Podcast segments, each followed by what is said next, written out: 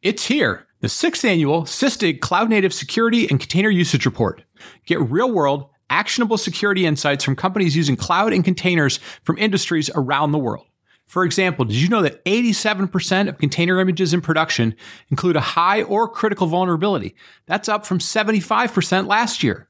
Or do you realize that companies running Kubernetes clusters larger than 1,000 nodes could save over $10 million a year? With deep runtime insights, Sysdig delivers cloud and container security so you can stop attacks without wasting time. You can find all the details by downloading your copy of the report for free at sysdig.com slash usage report.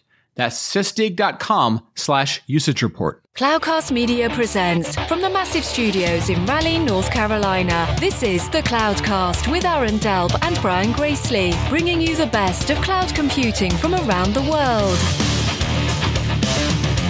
Good morning, good evening, wherever you are. Welcome back to the Cloudcast. We are coming to you live from the massive Cloudcast studios here in Raleigh, North Carolina. Hope every well, uh, hope everybody is doing well. Uh, getting to the end of February 2023, almost March is upon us. So uh, you know, one sixth of the year is already gone. 16 percent or so of the year is already gone. Um, again, Sunday Perspective Show. Hope everybody's doing well. We're gonna dive into what you know sometimes you you do this for long enough and you start to feel like okay technology technology technology. We've seen this we've seen this incremental change incremental change. And there's been some stuff over the last i don't know a few weeks few months in which it feels like we're just at the beginning of what is going to be uh, the next sort of big phase of the internet. Um, and, you know, I know we've gone through some stuff. Uh, we lived through uh, kind of the giant crypto scam of 2020 through 2023. Uh, you know, we've lived through, um, you know, the, the, kind of VR, AR uh, kind of thing, which you know we're still not totally sure what that's going to be. Uh, you know, we've seen this buzz about the metaverse and what that could be, and seen you know companies like Facebook make you know huge investments in that, but but those things haven't really panned out necessarily. As I'm thinking about this, you know, there's a couple things that are that are starting to sort of jump out at me as what feels like is going to be sort of the next phase of how the internet's going to get paid for. And I don't talk about that in the same context as we would like, hey, this is a new technology trend where we where we saw like, you know, mainframe to mini computer to to PC to web to mobile, all that sort of stuff. But it feels like we're we're getting uh, right at the precipice of a next generation of internet.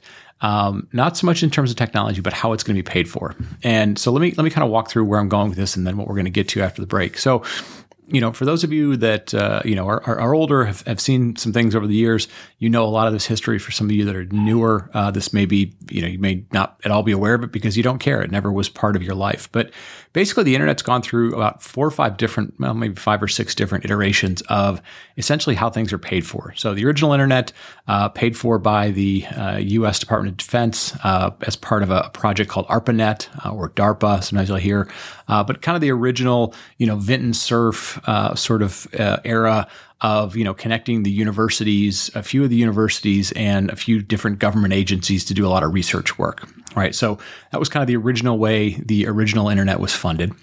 And then we began to see these walled gardens be built. So things like America Online or AOL. Uh, we saw things like CompuServe. We saw a number of different, um, you know, things like that. But they were essentially, you know, you dialed into some uh, sort of proprietary service owned by a single company. Yes, there were a bunch of message boards and a bunch of uh, content that was created, but essentially it was a walled garden. It wasn't the open internet that we knew. Um, you know, you, you signed up for a service, you had a username on there. Um, it was kind of the baby internet, if you will, but it really wasn't an open internet. Um, and then we began to see the rise of a bunch of open technologies. So we saw the rise of web browsers, we saw the rise of search engines, um, and we began to see the beginning of the open internet. So, you know, people could uh, go access this internet thing, uh, the www, the HTTP, the you know IP address stuff that people are used to seeing we saw a number of browsers, things like uh, Netscape and, and other stuff that, that kind of came out at that point. Uh, and then we began to see the the origin of search engines. So things like Yahoo is the kind of the original search engine of like what is out there on the open internet because I don't have a map to it. I don't, you know, it was very different than what we saw with with the AOLs of the world where they sort of you know mapped out everything that was available and they guided you through it this was, you know, the Wild West. What's out there? You know, it was like being Lewis and Clark, if you will, of, of exploring. And, and then we began to see kind of the rise of consumer broadband and over the top services, right? So people started having uh, they they went from you know a dial-up modem to being like, hey, that's a hassle. I don't want to do that. I want to get to the internet faster. Um, and so that we began paying, uh, you know, to have internet to our home, internet to our businesses, um, and then we began seeing over-the-top services. You know, so things that, you know, what we now think of as SaaS services, but they were, you know, at the time considered over-the-top services because the broadband services provided by telephone companies and cable companies were also trying to provide their own version of of the internet or their own you know music service or uh, or food ordering service or web hosting service. And so we began to see sort of over the top what we call over the top services. So companies like Netflix or other things that were just entirely a service on the internet that weren't tied to a specific uh, internet service provider. They weren't tied to a specific telco or cable company. They were just out there freely on the internet, right? Google, Google search, stuff like that.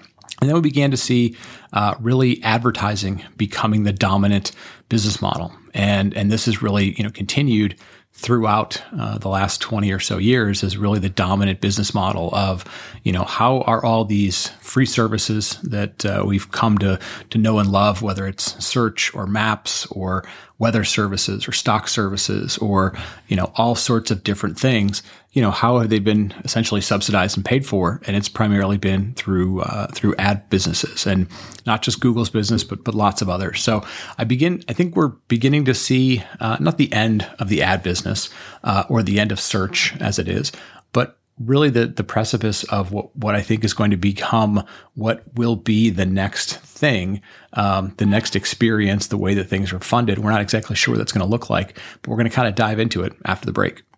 Is your cloud bill out of control? CloudZero is building a platform that will let you analyze your cloud investment faster than ever before. You'll get accurate, granular visibility into your total cloud spend without the typical pitfalls of legacy cloud cost management tools like endless tagging or clunky Kubernetes support. CloudZero is how cloud driven companies gain more financial control and predictability by driving immediate and ongoing savings. You can answer questions like How can I save 20% of my cloud bill right now? Who are my most expensive customers? How much does this specific feature cost our business? Join companies like Rapid7, Drift, and SeatGeek by visiting cloudzero.com slash cloudcast to get started today. Again, please visit cloudzero.com slash cloudcast to get started today. We all know that running global scale multi cloud applications is difficult and expensive, but being locked into a single cloud provider sucks. That's why our friends at Section created the platform for easy and cost effective multi cloud operations. Section actually makes it easier to operate multi cloud than on your current single cloud. Applications run in the best locations for end user performance, reliability, and security, and you get to focus on building your apps, not your infrastructure. Visit section.io slash cloudcast to sign up for free with no credit card required. You can be running in under a minute. That's section.io slash cloudcast. And we're back. And I mentioned, uh, as I mentioned at the top of the show, uh, I want to dive into what feels like uh, really the, the, beginning, the earliest inklings or um, telltale signs that we may be getting into what's going to be a, a different way in which uh, we're going to pay for the internet um, in, in in various different ways. So let me let me kind of walk through some of this stuff. So obviously, for those of you that uh, you know have been around for a little while, uh, let's say the last twenty or so years um, you know, you've gotten very used to an internet that you know essentially you you pay for a way to get on the internet. Um, you know, that might be broadband to your home, that might just be you know free Wi-Fi in a coffee shop. Somehow you are getting on the internet, and you're you're paying some nominal monthly fee for that, uh, basically for access to bandwidth. And then beyond that, um, you know, there's so much of the internet that is readily free, whether they are blogs or their websites or whether they are, uh, you know, services like search or maps or YouTube or whatever it might be. And obviously, we've seen a number of services that aren't uh, entirely ad driven. Uh, you know, we, you know, we've, we've, been able to, to buy uh, a Netflix account for whatever, 10, 12, 15 dollars a month. And they've been able to, you know, do that without ads for, for a long period of time. But but so much of the internet, so much of the things that uh, we use every day are driven basically because um, you know whether it's uh, Google ads, whether it's Facebook ads, whether it's Amazon ads or Apple ads or or whatever, uh, or the services that are providing those ads. you know, it's it's been driven around this idea that that search uh, essentially, you know, guides us around the internet.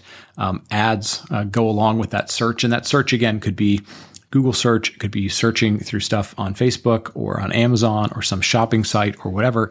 And then as uh, you know, targeted information comes back about what you're interested in, uh, the cookies that have been following you around the internet, um, ads are served uh, up to you to try and uh, you know get you to buy something. So essentially subsidizing uh, what you do in the same way that the way that television originated, uh, it was a medium to a mechanism to sell ads. And you know, still, if you if you watch any sort of television for the most part today, um, ads are part of the viewing experience. Whether you're watching a you know a, a series, you're watching The Bachelor, you're watching live sports, you're whatever you're watching, ads are part of that you know, and and and that's created uh, an interesting experience on the internet. Now people can get frustrated about ads. They can they can you know employ technologies like ad blockers uh, to try and prevent them.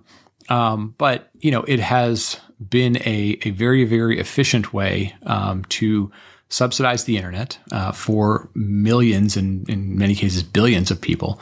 Um, and you know it has had some you know some people would say negative uh, you know adverse effects you have sort of huge monopolies um, that you know are continuing to to make more and more money off of ads as well as things like you know Amazon doing retail or Apple selling phones or or whatever it might be but you know it has been a a massive massive subsidy to most of the world uh, as end users to be able to use the internet in that way now when I talked about at the beginning of the show, you know, it feels like we're at the beginning of something that is a few things that are beginning to very much disrupt that. I want to highlight what, what I think those things are. And for a lot of people, this these are going to be pretty well known, but it, it kind of dawned on me also seeing a number of, of things over the last couple of weeks that it feels like uh, we're beginning to move into a new stage. And so those two things that are really beginning to do that, the first was um, Apple with iOS with their you know not monopoly in uh, in mobile phones because obviously Android has the largest number of, of users, but uh, Apple has uh, you know probably the most um, you know well-to-do users. Uh, you know they they tend to cater to a, a higher end crowd. Uh, obviously, they sell a premium device. Um, people are, are paying for services on top of that um, Apple essentially was trying to take a stance of they want to be, uh, you know, your privacy provider for the internet. They want to they want to try and cut down on how much of your data is given back to various companies who then try and monetize you. And so they introduced something called ATT or uh, Apple App Tracking Transparency. So what this is is if you're an Apple phone user, you know that anytime you install an app or you begin using an app, it'll oftentimes ask you, "Do you want this app to track you?" and uh, you know it now requires every application to ask a user if that is, and they're seeing more and more users saying no, please, please don't track me. And so, what that uh, the consequence of that is that you know for many, many, many applications, whether they are social media applications or retail or you know whatever they might be that have to do with it tracks your location or tracks your buying habits or tracks where you go. Uh, that information is no longer passed back to uh, to the advertisers, right? And so we've seen some you know some far flung ramifications of this. Uh, in the near term, we've seen it have severe impacts to uh, Facebook, uh, somewhere in the order of $10 billion loss over the last year or so uh, from not being able to track ads the way they were before.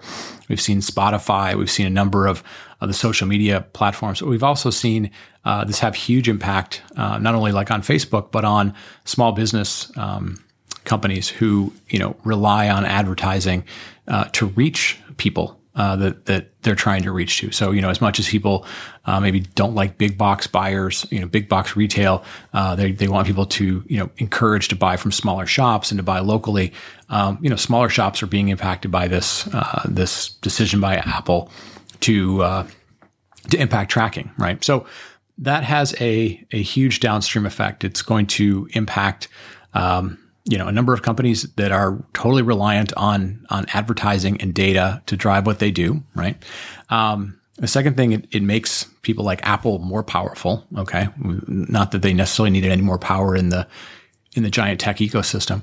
Um, but you know it's it's making uh, it's making all these companies that are totally reliant on on advertising or on tracking to to change you know how they're figuring out who you are, what your behaviors are, what's um, you know is advertising still going to be a uh, a dominant thing? Yeah, probably. But you know, will they be able to do it with the same accuracy and hence the same cost efficiency as they did before?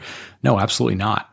And so what that means is is you know for one giant stone in the in the big uh, you know change shifting of of uh, kind of the underlying you know infrastructure of the internet.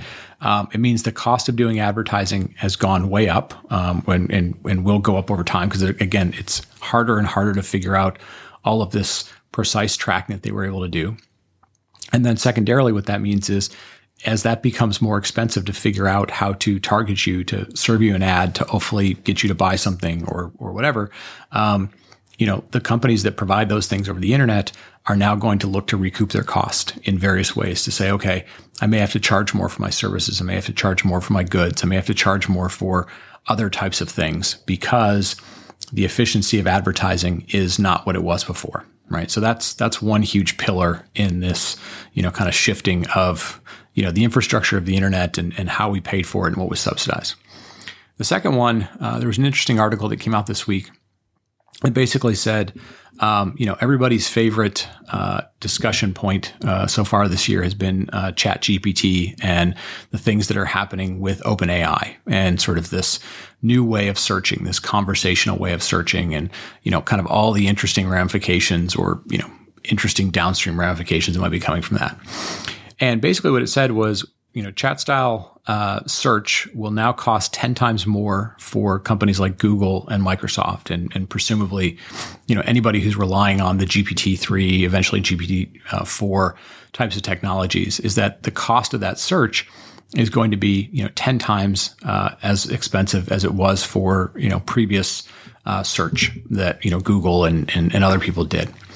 And, you know, what likely is going to mean is, is over time that that number will come down. But you know the processing power that it requires to do the types of search and and putting you know information, the, the results and the answers back to you is going to be again an order of magnitude, maybe multiple orders of magnitude more expensive than it was before. So again, the things that um, you know Google was able to do at massive, massive uh, scale and massive, massive profitability levels that in essence would allow them to um, subsidize a whole bunch of free services. So whether that is, you know, uh, Maps or Gmail or Android operating system or you know Google Weather or Google Flights or Google Stocks or all these types of services that um, you know Microsoft would subsidize or um, you know others would subsidize is now going to be you know potentially at risk of no longer being free, right?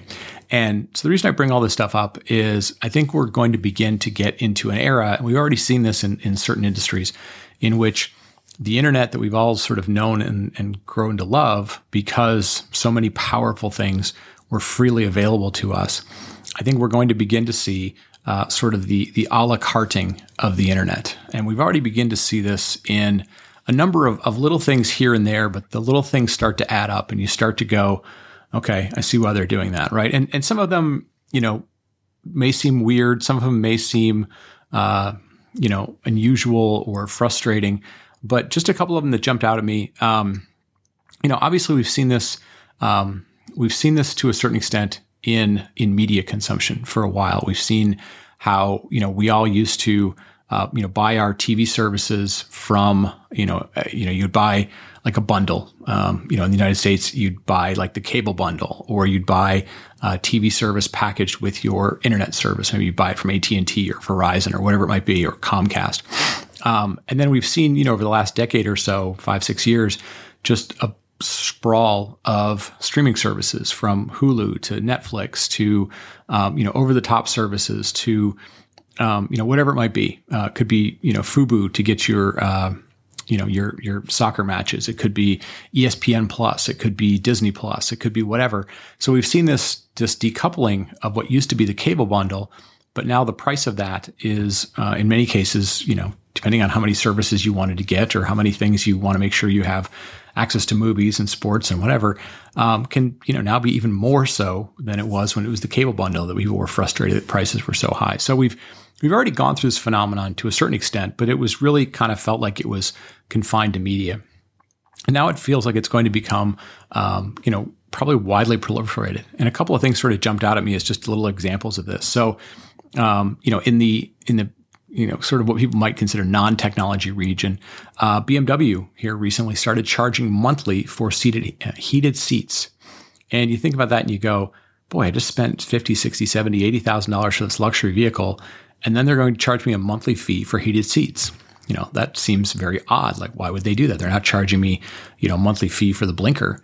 Well, the the reason for that is because we've now also created a culture because of the ability uh, of the internet to do mass mass customizations. Everybody's experience on the internet, everybody's experience with their mobile phone, uh, all these things are highly highly customizable.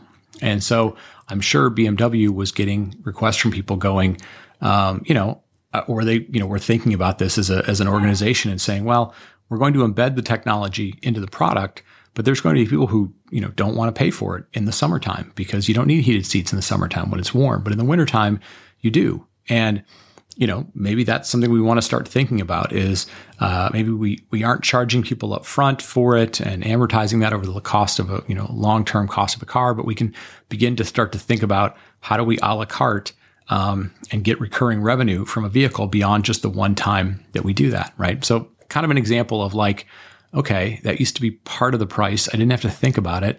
And now you're coming back and telling me that you're going to make this a recurring revenue thing. And I have to think about turning it on. I have to think about turning it off. And, you know, is that really what we wanted the end result to be? Right. Just recently, uh, you know, big kerfuffle on the internet. Uh, Twitter has decided to start charging for uh, SMS based two factor authentication.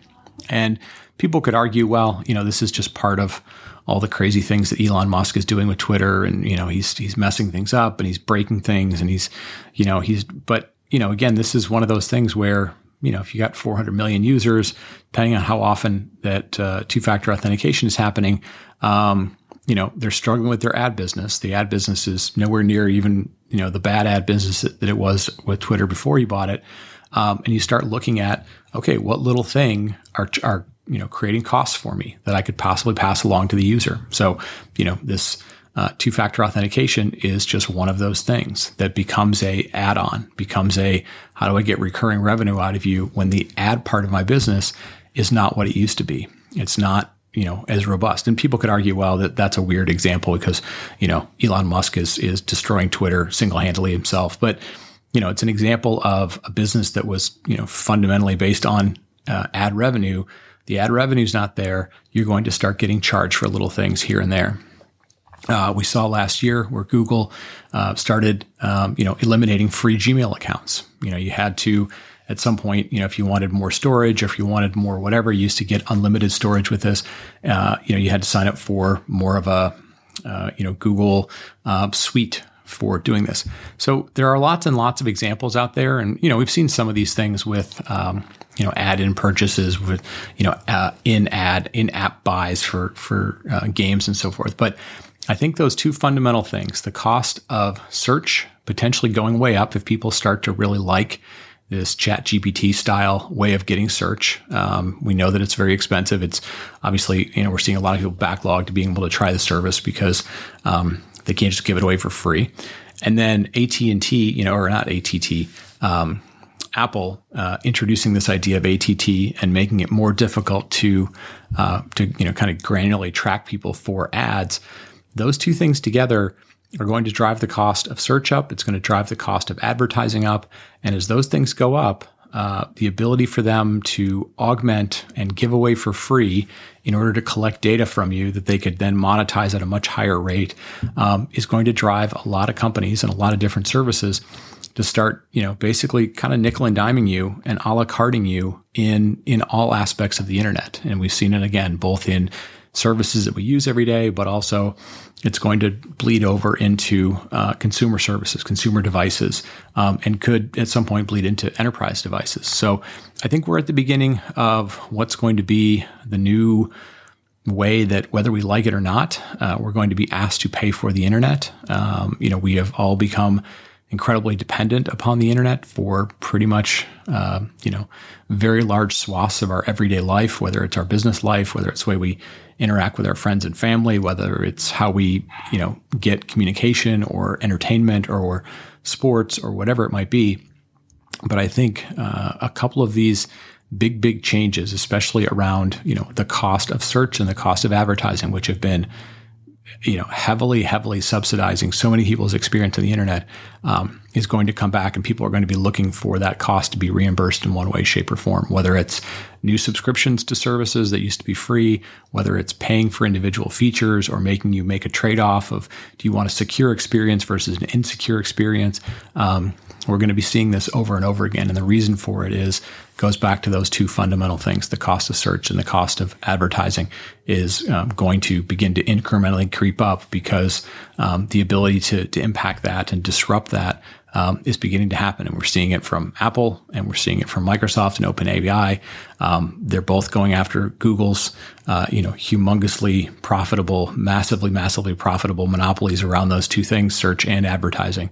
Um, and that's going to have huge downstream ripple effects uh, throughout the internet. So um, it'll be very, very interesting to watch. Um, you know, for those of you that just follow the show for cloud computing, it'll be really interesting to watch how much this impacts Google Cloud because um, you know it has been operating at a loss for its entire existence. And so, you know, does Google raise prices? Does Google uh, continue to prioritize it? Do they continue to subsidize it? All those sort of things have you know downstream ripple effects when their core business is is very much under attack. So something interesting to watch. Um, something we'll definitely be keeping an eye on throughout the year and the next couple of years. Because again, um, as much as the technology is always interesting in this space, um, being able to follow the money, understand the business models is equally, if not more important than uh, than all of it. Because um, at some point, somebody's got to pay for this, and at some point, somebody wants to be rewarded for coming up with the innovation and and, and the operations of running these things. So, anyways, uh, apologize for my voice. As I mentioned before, we are uh, right in the middle of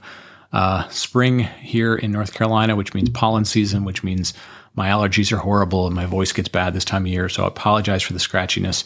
Uh, thank you for putting up with it. Um, hopefully it doesn't last too, too much longer, but it might be a few more episodes. So uh, with that, I'm going to wrap it up. Hope everybody is excited about March. Uh, March is uh, springtime for, for many of us in the Northern hemisphere. Uh, you know, I guess it'd be fall for those of you in the uh, west, Southern hemisphere. Um, but anyways, uh, we will be back uh, this week with uh, a couple of very interesting shows. We are getting very close to our 700th show. This is show number uh, 697. So within a, about a week or so here, we will be hit milestone 700. So very, very excited about that. Um, thank you all for listening, whether you've listened for one show or 700 shows. Thanks for telling a friend. Uh, we've, you know, continuing to grow the show, I think 25, 30% this, this year, uh, which has been fantastic. So thank you for listening and we'll talk to you next week. Thank you for listening to the Cloudcast. Please visit thecloudcast.net to find more shows, show notes, videos, and everything social media.